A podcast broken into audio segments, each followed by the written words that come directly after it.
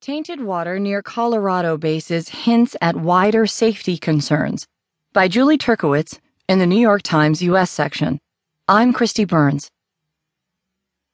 Volk Sanders burst into this world on June 7, a six pound fuzz headed ball of joy and his mother's first child. Days later, Volk's mother learned that the well water she consumed for years had been laced with chemicals that the Environmental Protection Agency associates with low.